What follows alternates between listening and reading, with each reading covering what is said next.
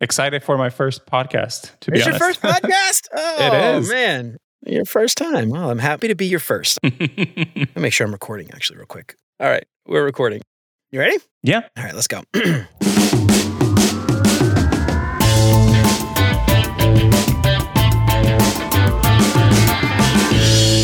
What's up, UX fam? How's your mom and them? Welcome to another episode of Beyond UX Design. I'm Jeremy. If you're new here, welcome to the show. I am super stoked to have you. And if you haven't done it already, please consider subscribing to the show wherever you listen to podcasts.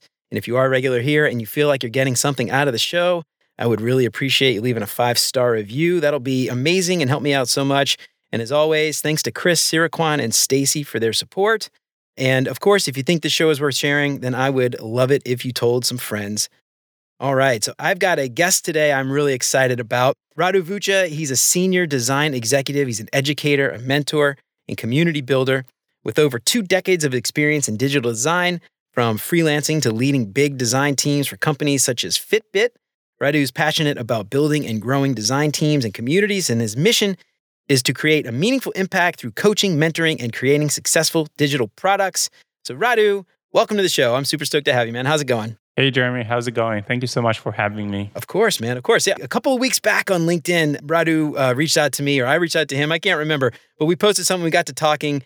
Radu sent me a message. He's like, I love like you know this idea of not talking about users in a this sort of like amorphic imaginary thing, but talking about the humans that are actually using our tools. So I asked Radu to come on the show today. So I'm really stoked to have Radu. I can't remember how did the conversation about users and personas. I can't even remember. I should have looked this up before we got in. I think if I remember correctly, I messaged you about another episode you did. Stop saying user test. Oh, that's what it was. Yeah, stop saying user testing. All right, right, right, right. And you mentioned you've got this idea that you're trying to promote, you know, stop saying users altogether because these aren't just like random things. They're people, they're humans Yeah. at the other end of this thing that we're building. So I, I love that, man. So before we get into this, like tell us a little bit about you, man. How, how- how'd you end up on this podcast today? oh my god, I'm I'm so afraid to start this because I I'm old. I've been using computers since they used cassette tapes to store information rather than uh, hard drives or anything. And there's been several technologies that came and went since then, like the CDs, right? I don't know if our audience remembers that. Sorry, I have, I have a feeling we have some young, Yeah. some young folks. Yeah. So I kind of started uh, fiddling with computers since I was a, a child. My my dad um, brought computers home, and I was always in front of them.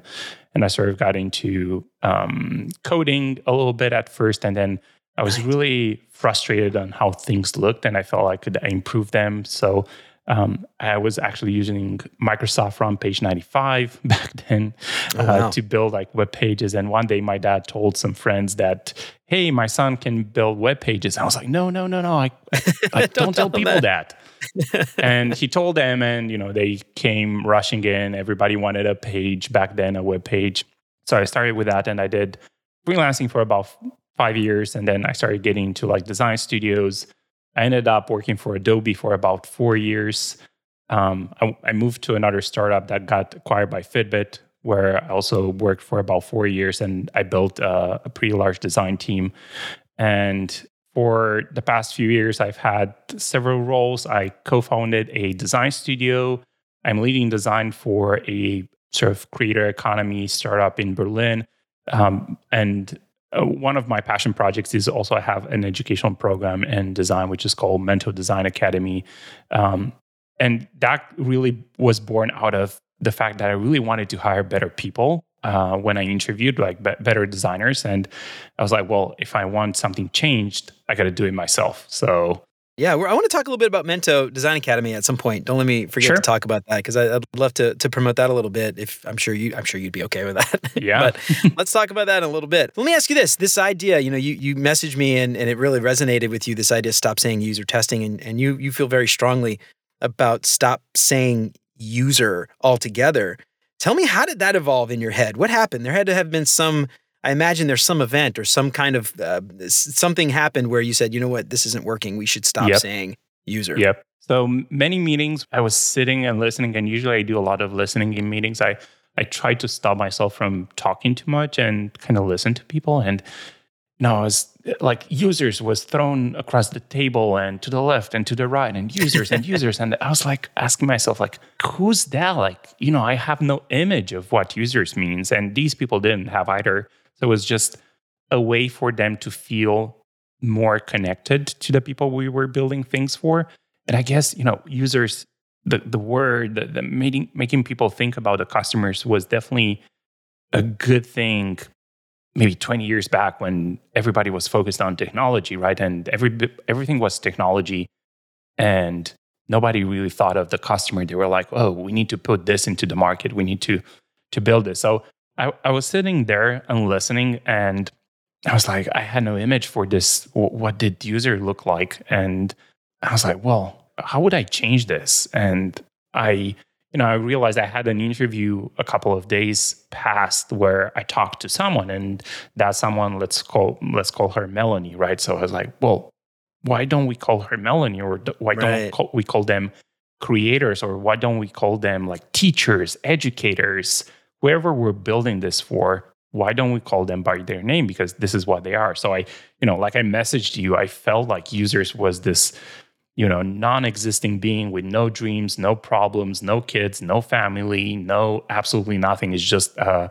a cover word we use to kind of feel a little bit of we're building this for someone, but we don't we can't articulate for for whom we're building it. Well, it's funny. I, you know, I, I don't know if you've uh, you're familiar with this quote by Edward Tufte, and I, it was funny because doing a little bit of prep for this interview, I actually researched it. it. it. turns out he didn't actually say this. This this quote that's attributed to Edward Tufte is, is not actually the quote he said. But anyways, you know, even if he didn't say it, I don't think it matters. But only drug dealers and software companies call their customers users, and it's funny because it's it's sort of exactly like what you're saying, right? Like a drug dealer doesn't care who the person is that buys their crap; they just want you to buy it and keep buying it and don't stop buying it.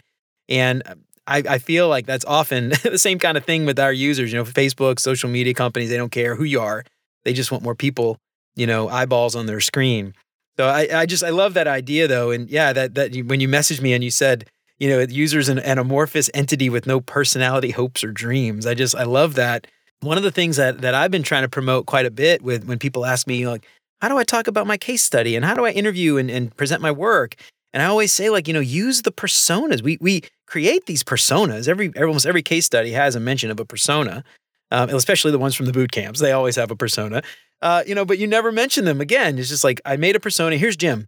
And then at no point do you mention Jim ever again in the case study. And I love that, you know, where you're like, what they have, they have hopes, they have dreams, they have kids, they have families, they have all these other things going on. User just ignores all of that. Yeah, that that is that is really true in your mind, you start to say, all right, user's not what we need to say. What do you what do you use instead? How, how do you refer to this person that would be using the tool if we don't call them users? Do you have another backup plan? What do you what do you use?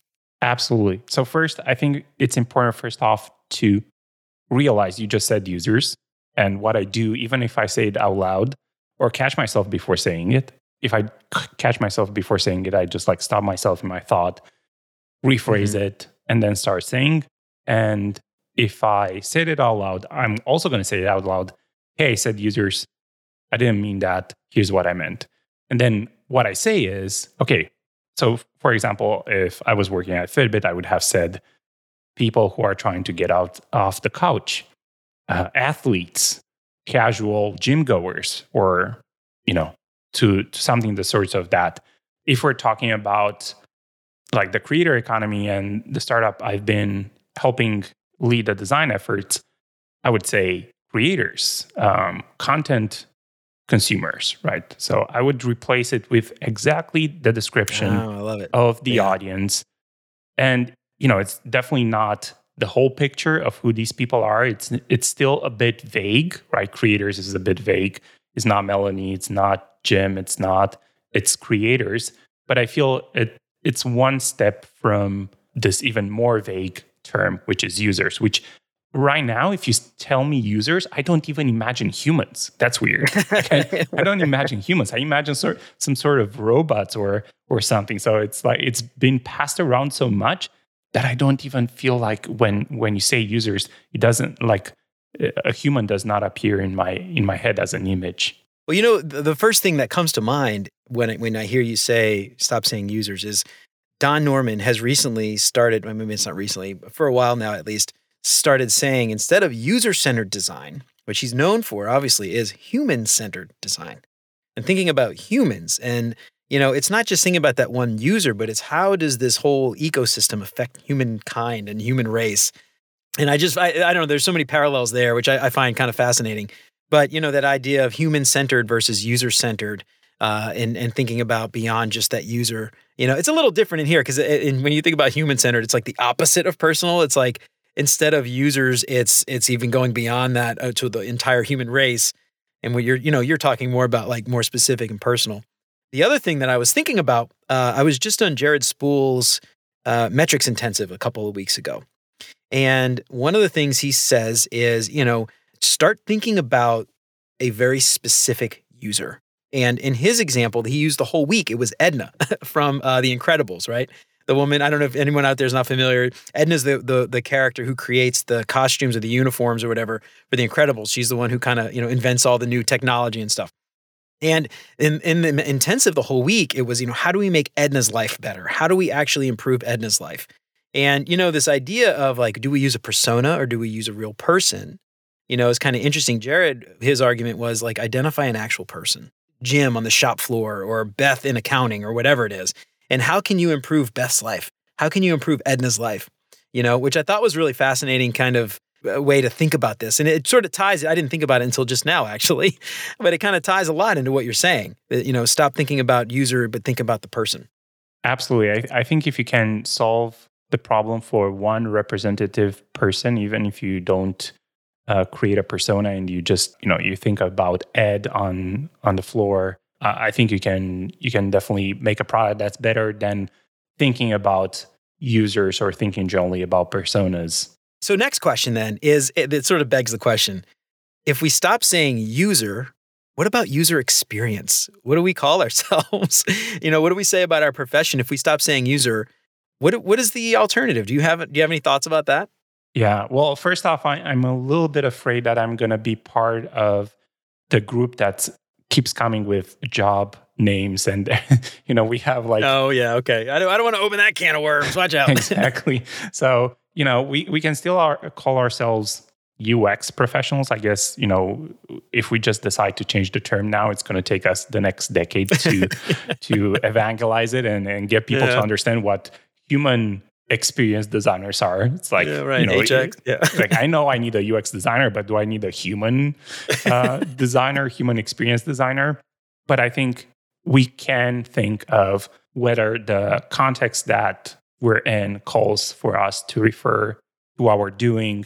I mean, again, user experience designer is the job, but I think we're definitely designing for humans. And I'm actually an architecture dropout, so I learned to design oh, really? for wow. humans first yeah, off, right? Yeah, yeah. So in architecture, you you just study the human and behaviors and you know even thinking of a kitchen, the flows in the kitchen, how you go between the stove to the fridge to the countertop, you know how you prepare food and and all of that. So I am a uh, you know kind of a human experience designer, but one thing I've been thinking in terms of user experience is people say, I'm a user experience designer or I design experiences for users. And what is bugging me is you cannot design the experience. You can design something that you hope will influence the experience mm-hmm. by, you know, creating various things, but you cannot control 100% the user experience. And I have this example where you know if you're trying to design the experience of a spooky house house of horrors right and you want to create a scary experience right if that user is not moved by gore or by ghosts or they don't believe in that they're not going to be scared.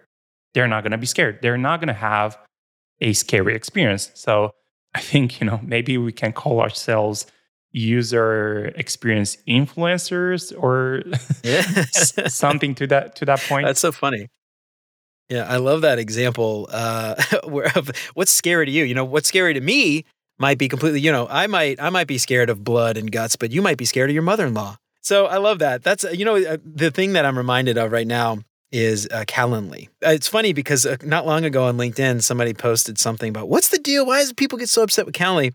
And you know, I I I can't help but imagine the designers on that team, the problems that they run into that are beyond their control, completely beyond their control. Because when I use Calendly and you use Calendly and we are trying to organize a meeting and I am using it in an improper way, right? Or I'm even being rude in my email. You know, it's it's be completely beyond the control of the UX designer how I use their tool.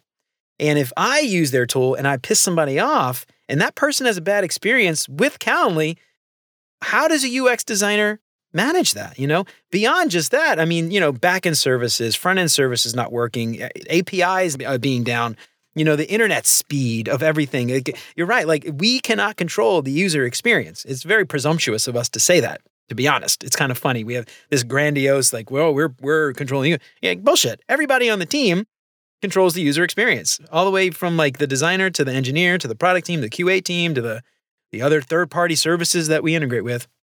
So, you know, I love that. Uh, it's just such a great, uh, great analogy, though, of of uh, the haunted house. We call them haunted houses here in the states. Haunted houses. That's right. That yeah. was the term I was looking for. So anyway, um, I, I, love that example. That's a really fantastic example. I'm gonna I'm gonna use that if you don't mind. yeah, sure. Feel free to to to use My it. My buddy Radu, he's he, this is his idea. So cool. I love that. When we do this, right? When we stop saying user, what is the benefit from your perspective? How does this create better products?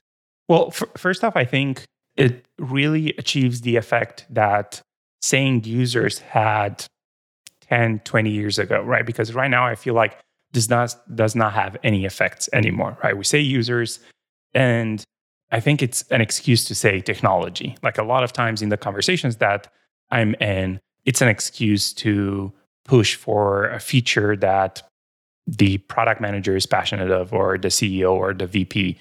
And what they say is our users need that, right? So it's a, it almost becomes an excuse and um, a cover for pushing again for technology where there's there may be no need for it, right? So I think the first benefit of it is it really centers us back and does what saying user when nobody was thinking of the user and the customer did 10 to 20 years ago because it's going to be very hard to say, let's build this feature because content creators need it. And it becomes, you know, like users is very broad. You know, users could want anything. They could want this feature or that technology, or they could they could want anything. You know, users want to pay $20 a month. Users want everything because there's no personality. But if you say, you know, content creators want 4K streaming or want GPS tracking, go like GPS tracking. Really, they want that? That's kind of weird. You know, are you sure? So user may have wanted that or needed that or you know made sense for them, but it doesn't make sense for content creators. So I think the first benefit is it kind of gets us back where users w- was getting us uh, years ago when people only cared or focused more on technology, which was to center us back to who we're building this for. One of the things you just mentioned that kind of got my brain thinking about this is it could help to limit scope. Right. So in your example, you know, we need to add GPS or we need to add some random feature, whatever that feature is. And you ask yourself, does that make sense for this particular user set, this type of user? Okay, I just did it again. it's hard, um, man. I know. for the uh, for the content creators, does that make sense? You know, and you can ask yourself, like, what's the goal of the product? What's the end outcome we're looking for? And does that feature meet the outcome of that specific person? You know, going back to Jared Spool's UX metrics, that's what a lot of it was outcome based, right? And so in that case, it lets you really think about the outcome, not for a quote unquote user, but for a actual person who is using the tool. So it might help to limit scope. I think that's like a really, uh, really great example. Like kind of limit your, I don't know, tunnel vision is normally seen as a negative, but it helps you kind of narrow your focus, I guess is a better way to say it. um, narrows your focus on, on the things that you're trying to build and do. You know, what, what outcome are you trying to achieve? Does adding GPS to this really affect any outcome in a positive way? Absolutely. And I think based on the term that you're going to use, it might also hint at what the outcome of the audience that you're building for is uh, you know is looking for. So if you say people shopping in store right? So you know when you say that almost the i guess the outcome of getting the right products becomes a little bit more obvious than saying you know users that are in our stores want this or that right? So i think it can also help focus that conversation because it kind of hints at what they're doing what what are they using the products for what are the you know jobs to be done for them. And i, th- I think that can also help. Here's something else that i remembered and i, I tell my students. And this is about communicating with um, intention. So i tell them if you can say the same thing about any product you know so you you just replace the the name of the product and it still is valid right? So if you can say users want this, users want that, and you can say that for almost any product, then it's not intentional enough. It's not it's not purposeful enough, right? You know, if you message someone and say, "Hey, I'm uh, a designer passionate about human-centered design. I would like to h- hear more about your company."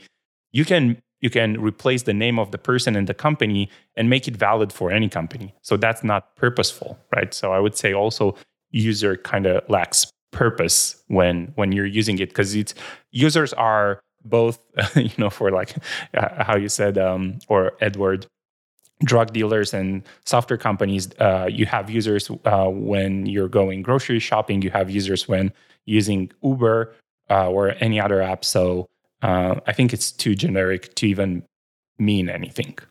I love that idea though of communicating with intention and and, and like you said you, user has no there's no there's no intent there. There's no specificity to that specific tool or feature.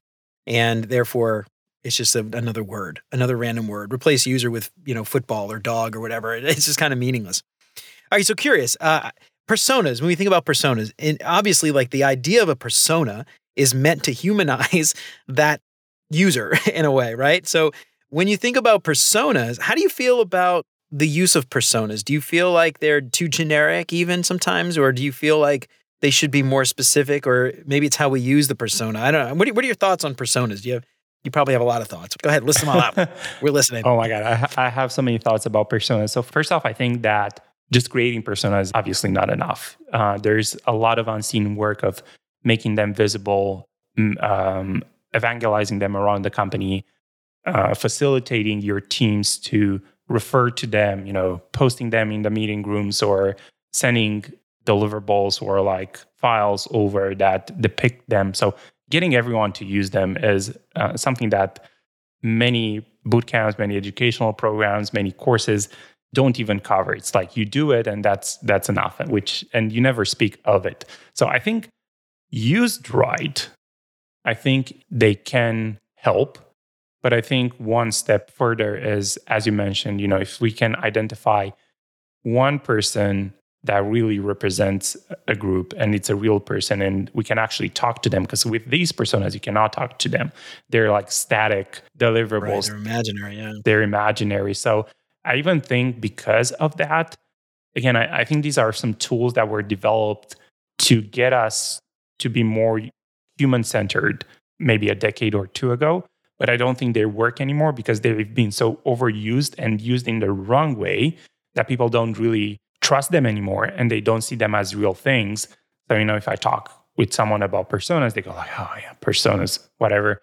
Right. So I think I would rather identify a person and, and make them visible to the company and share the interviews and see that it's an, an actual person, right? So I think personas help, but one step further is you can actually identify a person. And the times when personas didn't work, I think, is when people overuse them in the wrong way.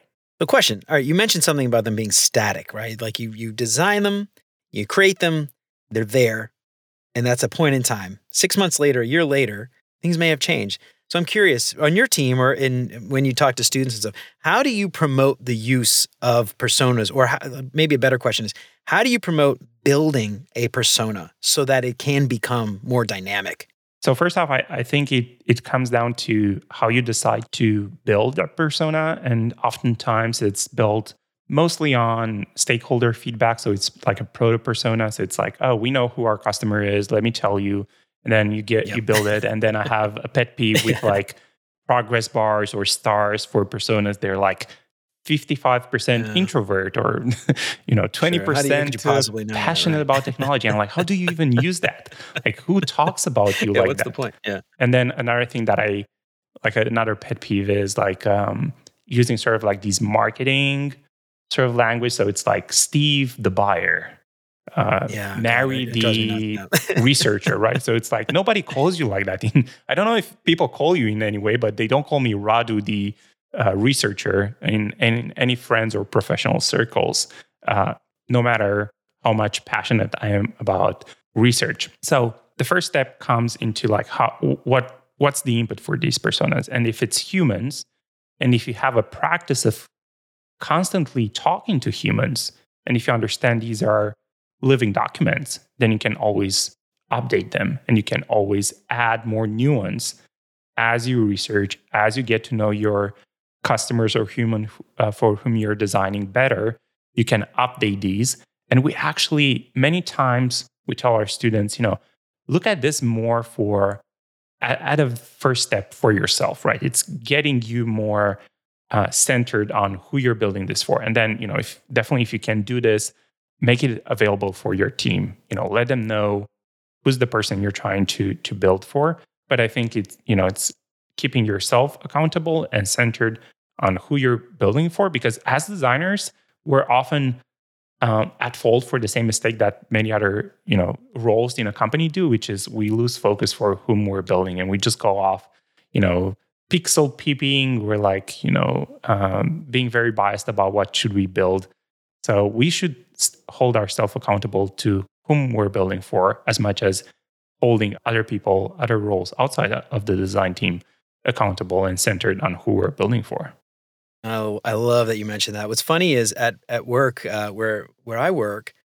what we've done is we've created what we call a playbook, and that playbook has the personas, but they also have maps and you know journey maps, service blueprints. There's there's all kinds of artifacts, interviews, links to interviews, all the stuff that we've done, you know, is there.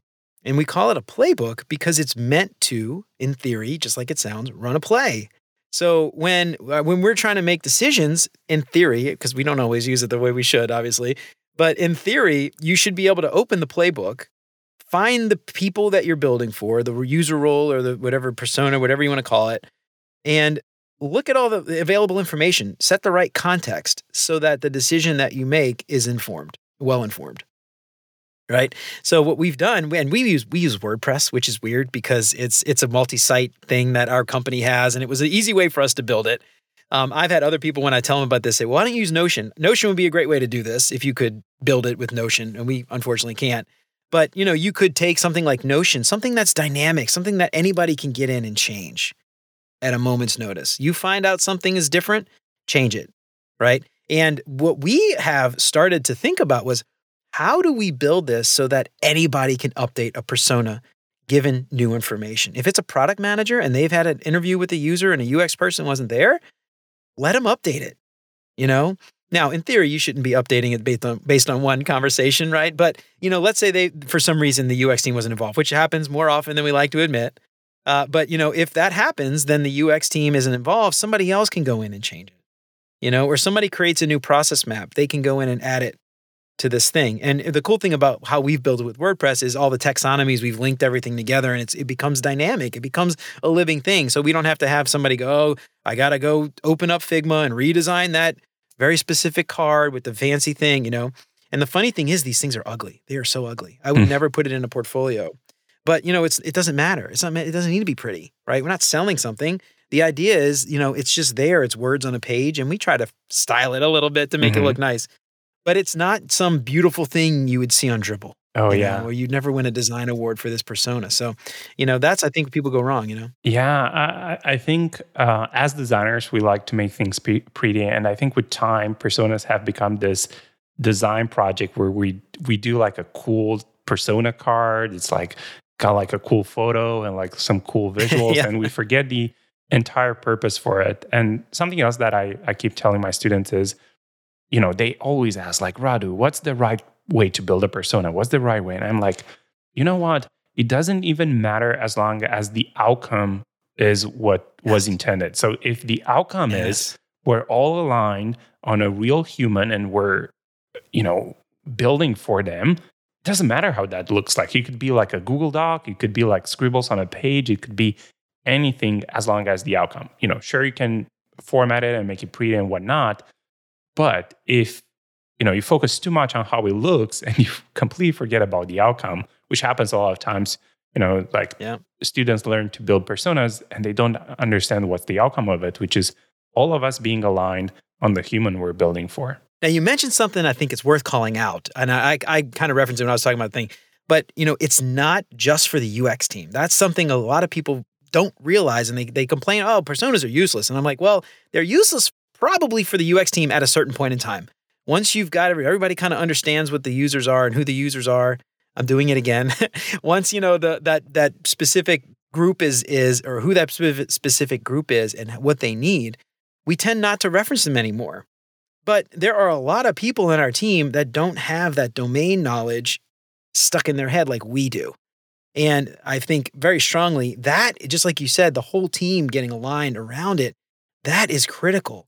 And I think that is why, you know, um, a lot of teams, they find those personas to be somewhat useless. It's because they're static point in time, stuff has changed and they're no longer valid, and they're not sharing them with the whole team and they haven't made it easy to update. They haven't made it easy to share. And that's when I think personas start to get a bad rap. And I just want to highlight the fact that what you said is, you know, it's for the whole team to get aligned so that you're all on the same page as you make decisions together. You know, absolutely it's, it shouldn't just be like UX team making decisions. It shouldn't just be product team making decisions. It's all of us together, even with engineers. I say engineers. I'm gonna go ahead and Mhm. say it. They need to be involved with this too oh yeah and everybody gets alignment and understands what they're doing and why it's important and what that outcome is that we're all trying to achieve. absolutely That is where this whole thing we're talking about today, I think, comes back full circle because it's not about a user. You know, it's about a, a, a specific human using the tool, getting an outcome that we want. And we all have to be aligned with that outcome. Which leads me to my next question.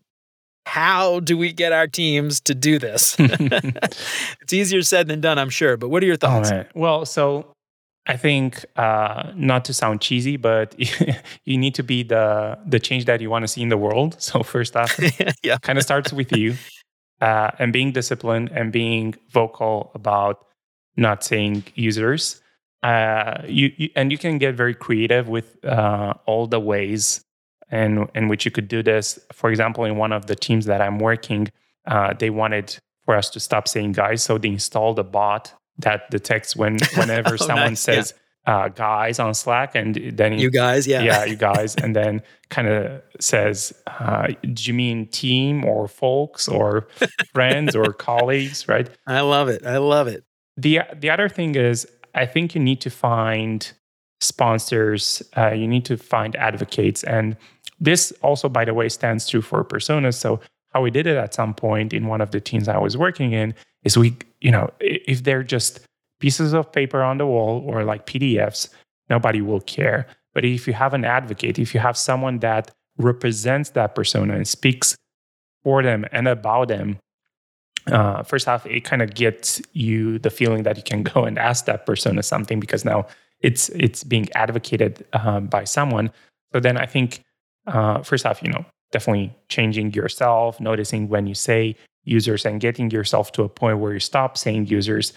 And then I think leading by that example, people will notice you stopped saying users. So they're they're gonna notice something is different, right? So if they say, "Well, our users need that," and I reply with, "I think you're right. Our content creators need that," they're gonna go like, "Whoa, Yeah. wait, what did you say?" I love it. Like you used a different word. What was that? You just normalize it. Yeah, right? yeah, you just normalize normalize it. it. Yeah. And then you you definitely de- depending on the size of the company, if it's very large, you need to find these other people that you know also agree with you and also have them say humans or content creators or whatnot instead of users. So I mean, I feel like it can almost spread and and get in, but it's not going to be easy. I, I do agree that it's easier said than done. yeah. It's not easy. Yeah.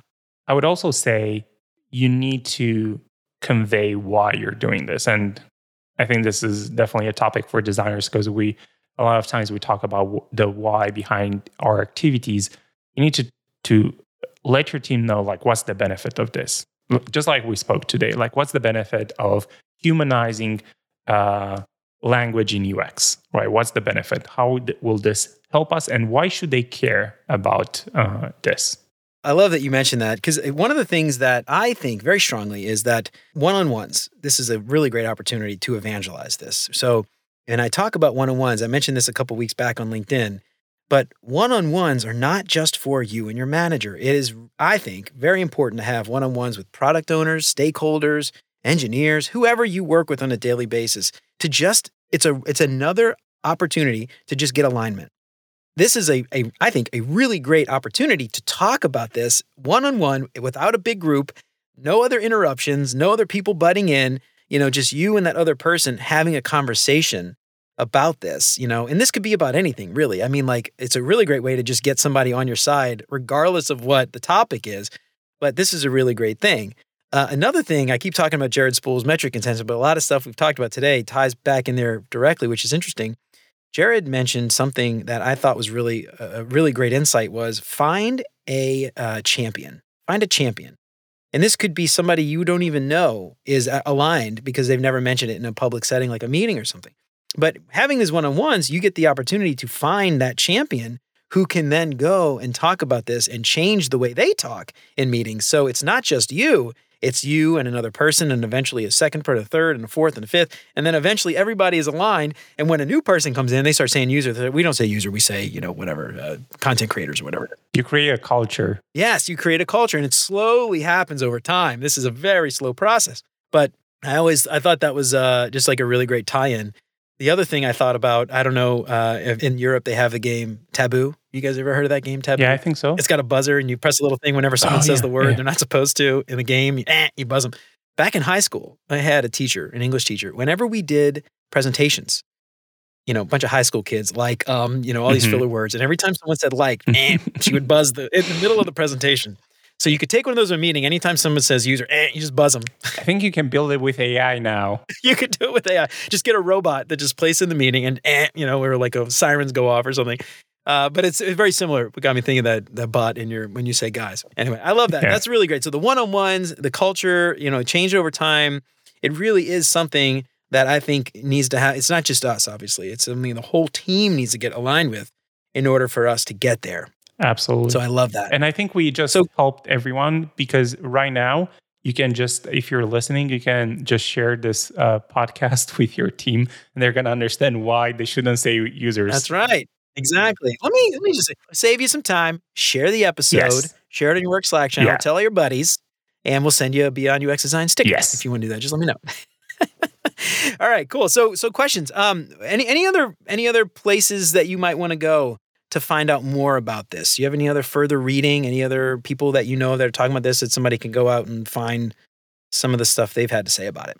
To be honest, I you know I resonated so much with you, and I wrote to you because I haven't seen this uh, elsewhere. Like I haven't seen people talking about this elsewhere. I don't know if you prepared any resources or uh, you you have anything to share, but to be honest, uh, this is again I, I repeat myself. Something I tell often to my students is um, we are kind of at the forefront of it. This is not, you know, like chemistry or physics where most of it has been settled down for like 100 200 years and then you know we're just like doing incremental changes but you know it's it's mostly known. Like i think we are working and learning and working and learning and we discover new ways to improve our craft.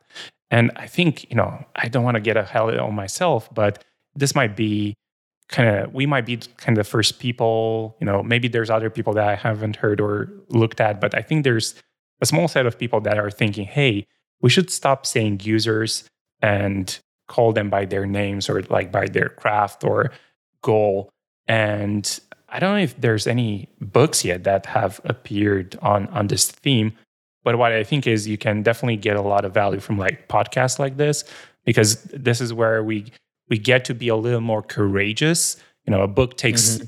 Maybe a year to write and you need to yeah. edit it and you need to a year yeah uh, it'd take me like a decade exactly right or something uh, along those lines i haven't written a book so i don't know but yeah, i think yeah. we on podcasts and youtube videos and like groups we can be a little more courageous and kind of think a little bit forward and maybe the, the things that we're sharing here will make it into books in maybe a year or two, uh, or two. But that's kind of my thinking. Where you know follow people that you uh, that are the forefront of the industry and leaders and in thought, not just leaders on like a job description on LinkedIn, And uh, I think that's kind of where you can start learning more about this. So I got to give credit to a guy on LinkedIn that I I randomly came across, Drew Harema. Mm-hmm. I hope I'm pronouncing his last name right.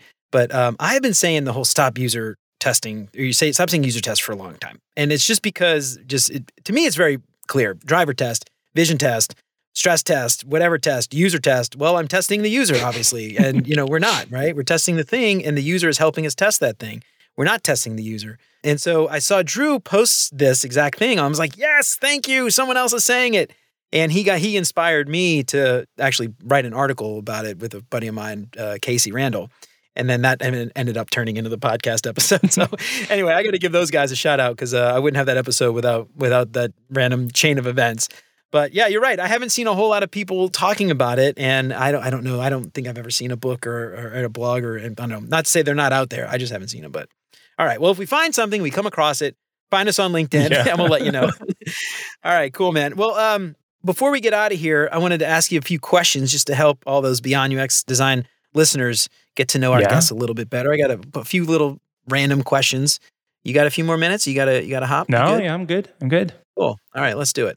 First up, what is your favorite non-design book? All right. So this I think has to be how to Win Friends and Influence People mm. by Dale Carnegie. Yeah. I think when I read yeah. that book, I finished it and then I started right over again reading it because I was like, oh my God, there's yeah. like so many things here that I need to to learn. And a lot of the, our craft, I think as designers, what happens is we tend to focus a lot of on our craft. So like how good are we with Figma, with like interviewing, with like prototypes, design exercises, all of that. And we, we don't see or forget that success in our career will depend probably like 40% of on, on our hard skills and roughly 50 to 60% on our human skills people call it uh, you know maybe another yes. place where to absolutely. replace uh, something with human from soft skills to human skills yeah i love that and you know that. being promoted um, you know uh, selling your design decisions and interacting with other roles in the company, that all comes down to how you interact with other humans and how you communicate and negotiate. So I think this this book is actually amazing. And if you're like a leader or like you're running a design studio or you're a freelancer selling stuff and you're dealing with customers or stakeholders all of the time this will be invaluable absolutely man i couldn't agree more i i strongly believe and that's actually the whole point of this podcast is beyond ux design is the whole point is beyond the hard skills because those hard skills will get you the job for sure, and they will make you good at your job. But in order to be truly effective at your job, those human skills, I love how you said human skills, are what will make you the most effective UX designer you can. You actually get something pushed to production. And I often say, you can't build great software without great relationships. And Dale Carnegie's book is probably the grandfather of this idea of, you know, it's not about manipulating people. It's about getting people on board with an idea and wanting to do it with you versus trying to just like twist their arm to make them do it. Absolutely. So that's a really that's a fantastic uh, that's a fantastic suggestion. I love that. All right, what is your favorite non-design podcast? Oh man, I, am afraid I'm going to sound too vanilla, but it's got to be Andrew Huberman. Andrew Huberman's podcast. I think it is one of my. I'm familiar. What, what is that? Andrew Huberman. Yeah, I don't know. Oh, wow. I think he's a neuroscientist with, let me see really quickly, Stanford University. And his podcast, he's probably putting like a couple hundred dollars behind each episode because he's documenting everything. Wow, a lot of research in that. Yeah, yeah. And he's he's talking about, you know, how to um, be more creative, how to like how food influences your thoughts and your behavior. And it's it's a lot about the human body and i just love it and you know i, I could find a connection to like if you apply what he's saying and what he's teaching i think you know you can definitely become a better designer uh, through that but it's it's just an amazing uh, source of information andrew huberman I definitely recommend it. Okay, I've, I've never heard of his podcast. I just looked it up. Huberman Labs yes. is what it is. Uh, what the name of the podcast is. So I, I have to check that out. I've never heard. Yeah, that's cool. I love those kinds. But you know, it's funny because those are not design podcasts, no. but the content there I think will help make you just a better creative in general and just help you think outside the box and all that stuff. So that's really cool. I'm gonna have to check that out. I, am gonna I'm gonna put it on my list. Yeah. All right. What is your favorite meal? And this could be a meal you cook. It could be a meal you've had. Could be a meal you've you know where your grandma made, whatever. What's, Yeah. what's your favorite meal? Well, so I I actually love cooking. It's one of my pastime activities. I even went out and got a certificate as a chef, um, just because I really? Oh wow. I, I just That's enjoy cool. cooking. Uh, my friends hate me because I always post on Facebook and Instagram the the stories, and it's pretty late because I, I get off work pretty late, so I start cooking. So I post around like Yeah. 10 p.m., 11 p.m., and they go like, "I hate you. I shouldn't be posting food at this hour." Uh, Oh, that's funny. But lately, I think I, I've I've been loving um, d- doing uh, Philly cheesesteak at home. Ooh. Yeah. You got a, like a flat top to do it, or how do you do? How do you do? it- How do you do? no, uh, unfortunately, I I just use Philly like a cast home? iron pan. Uh, I Oh, would ooh, okay. I would Yeah, love yeah, to have like a, a, a flat cooking surface. Oh, yeah. One of those 60 inch ranges, man. Oh yeah. That's awesome, dude. So I love it. I uh actually not a lot of people know this, but I was planning on going to culinary school Oh, nice. back in the day. And um, I was very close to going to culinary school. I actually found someone from the CIA, Culinary Institute of America, to sponsor me to go there. Nice. And then I got a job in a kitchen, and I was like, you know what? You guys can have this. This job sucks. but I love to cook, but not for thousands of people a day. this is another thing that people ask me all the time like, why don't you open a restaurant? You seem very passionate about it. It's like, yeah, because I don't want to kill my passion. Because when you do this as a job, exactly. it's so much hard work. You're chopping vegetables all day and doing a lot of hard work. So when you say you got a certificate, did you go to culinary school, like a degree, or is this just like something you did somewhere? I don't know. I've never heard of someone getting a certificate. yeah so basically in in romania to to be able to get yourself hired in a specialized position you need to hold a certificate that's uh Oh, wow, uh, okay. that, that's um signed by the government and you can either go to like a formal training like college or whatnot and, or you can do like these very specialized courses so this was like something after Oh, work okay. for like three or four months you know i would go once a week after work uh, for like four or five hours and just like cook and and learn and it- we went we went into like a restaurant kitchen and and learned That's so cool. Oh, I would love to do that. yeah it was pretty fun Uh, that's so funny. I, I uh, yeah, in the states, you anybody they'll hire anybody. literally just walk up the street, they'll hire you. Um, all right, cool. Next question: What is your favorite vacation spot? I hate asking Europeans this because, like, I just I'm so jealous of all the cool places they get to go. But what is what's your favorite vacation spot? I just love the mountains. I, I feel like it's so much so peaceful and so much nature. And uh, in the winter, I snowboard, um, and Oh, I cool. teach other people to snowboard as well. I love that. And uh, in the summer, I just go hiking. So all all time mountains.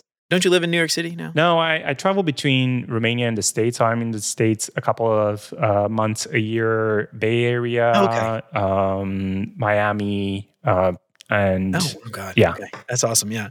Oh, okay. For some reason, I thought LinkedIn said New York. Are you? Uh, where are you right now? Are you in? right Romania now I'm in Romania. Yeah, yeah. Oh, cool. Okay. Any specific mountain range you like the best?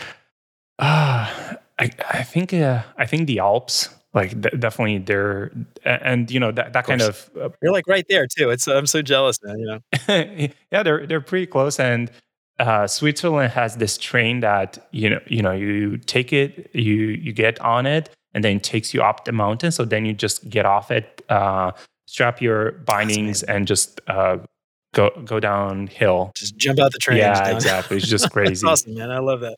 That's really cool. So snowboarding in the Alps. Yes. uh, that's that's amazing. That's like that's that's a dream right there. Uh, like I said, every time I ask a European that question, I just get so jealous. Like, we, I, you know, I, I used, I'm originally from uh, New Orleans, which is, uh, you know, the very like very south, Mm-hmm. right? And there's really nothing around New Orleans. I mean, eight hours to like the next Yeah. biggest city, like Atlanta or Dallas. but you have even then, you're like, Colorado like eh, but it's so far. Oh, yeah. I mean, if you think of like overlay, you know, New Orleans to Colorado from like Europe, it's like you know the other side of the continent almost, right? There's So nothing close in the states. There's nothing close. Like I know. everything's I so know. far. Everything is so far away. You guys could just take a train. It's so nice. Just hop on a train and you're there in a few hours or a day. I'm very jealous. All right. Uh, I'm going to just get upset if I keep talking about this. All right. What's your favorite design tool that is not Figma? Right. So, uh, design tool. This is hard okay, it's got to be a design tool. Wait, so this is a little bit design related, but it's not. A, it's not Figma.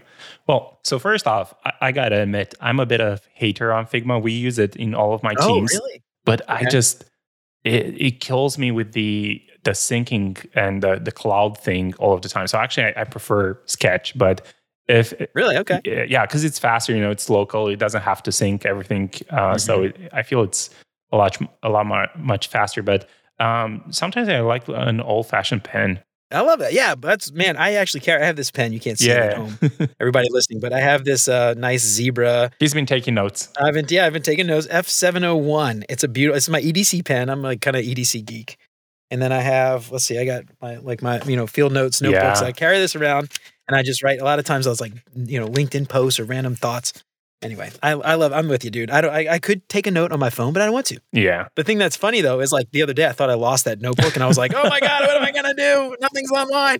So uh, you know, I don't know. I gotta like go and take a picture of every page every once in a while, just so in case I lose it, I'm not gonna like you know have a fit. But um, so you like Sketch? That's funny. I I really like Sketch too. Um, I don't use Figma at work actually because of the security. Because it's you know, part of the with GE Aerospace. Mm-hmm they do not want their data on anyone else's servers. No. so everything has got to be local and it's locked down. So we have to use Sketch. We don't need, they don't even let us use Sketch Cloud. That's blocked. So if you try to upload something, mm-hmm. it's blocked. So we cannot use Figma. um, but I do use Figma on my personal computer for like random projects and stuff. But um, I've noticed though, it depends. Maybe it's just my computer, but Sketch, it is local, but sometimes, depending on the file, it gets like really laggy. Mm-hmm. But um, I do like their component library and stuff. I like how their component stuff work better than Figma personally. Yeah. Sketch component library just makes more sense to yeah. me. I don't know. I I don't know. Anyway, but cool. All right. So I love that you love pen and I love pen and paper too. I'm, I'm with you on that. All right, dude. So cool. Well, that's everything I got. Um, anything else you want to give a shout out, a, a, plug? I know you've got Mento Design Academy. You want to plug that? Yeah. While, while yeah. we're on, we didn't really talk about it at all, but I want to make sure you, yeah, you no get a worries. shout out there. So I, I really started Mento Design Academy because I wanted to to see better designers in the market, right? And there's uh, I know bootcamps kind of get like a bad rep, and I I've been a mentor for other programs as well. And actually, I started this program because I wanted to fix a lot of that. So, if you're just looking to accelerate your transition to design, this is by no means a bootcamp is um, you know, a silver bullet. You do this and then you never learn. And, you know, it doesn't train you for the real job because, you know, you wouldn't be paying for us to be uh, picky CEOs or like, you know, push back on your design all day and just uh, be on your nerves. So we definitely want to teach you the basics and the foundation. And then um, the, the real world is going to teach you the, the, the real world of and the reality of, of companies. So if anyone is looking to to accelerate their transition, you can find us at mentodesign.academy. And I guess there's going to be a link in the description of this podcast. Yeah, I'll put a um, link in the show notes. And yeah, if you're absolutely. not sure, you know, just book a call with us. It's free. Uh, send us an email. We're happy to guide anyone, even if we're the right choice or not. That's another thing about us. We we try to be open and honest. And if you're not the right choice for us, or if we're not the right choice for you, we're gonna convince you uh, that that's the case. And actually, I find myself most of the time in calls with potential students telling them, you know, this is not for you. Here's what you can do. oh wow! Bad bad for the business, good for the people. yeah, well, that, that's that's great though. Uh, yeah, a lot of times, you know, like I don't I don't want to give it, give them a shout out, but like you know those the the the bad boot camps. I guess they're, they're literally just like a money making scheme. I think um, somebody recently I, have used this analogy like a thousand times, but I'll, I'll do it again because it's perfect. But they compared you know the UX design to like the gold rush in the 1840s mm-hmm. and everybody's trying to become a UX designer and these the boot camps are the only ones you know making money you know like the the, the people selling the shovels yeah. and the pickaxes are the only ones making money back in the day so if anyone is listening and uh you, you know you're thinking of getting into design just know it's a lot of hard work sometimes it's a Absolutely. lot of tedious work it's not all fun. Uh, you know, we're not millionaires. I don't know about Jeremy. I am not. uh, yeah, no, God no. So uh, just know it's it's a lot of hard work. So it's not a get rich quick scheme. No way, not at all. Cool. Uh, well, all right, y'all. I think that's it for Radu and I for today. I hope we helped to give you guys a little bit more insight. Oh, I said guys again. You heard that? I hope I hope we help give y'all. Uh, uh, you know, what's nice about being from the South is I can just swap out guys and y'all.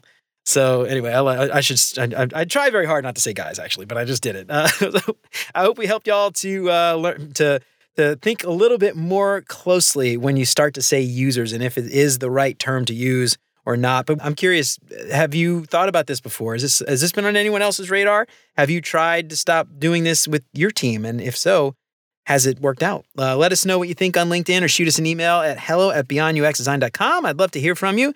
And if you like what you heard today, don't forget to subscribe wherever you listen to podcasts. And if you feel like you're getting something out of the show, I would really appreciate a five star review, not just five stars. I'm talking about a couple sentences. That'll help me out so much. I would really appreciate that. And if you know somebody who might find any of this stuff useful, please tell them about the show. that'd be fantastic. And if you want to help keep the show independent and ad free, check out the Patreon uh, sponsor packages at beyonduxdesign.com slash support. You can join Chris, Siraquan, and Stacy by supporting the show for as little as $3 a month.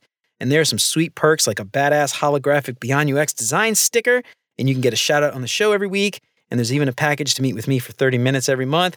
Don't forget to sign up for the newsletter and check out all the past episodes at beyonduxdesign.com. I hope you keep coming back for more great UX tips from Beyond UX Design. And until next time, remember you are more than a designer because there's more to UX than design. I'll see you around. Take care, y'all.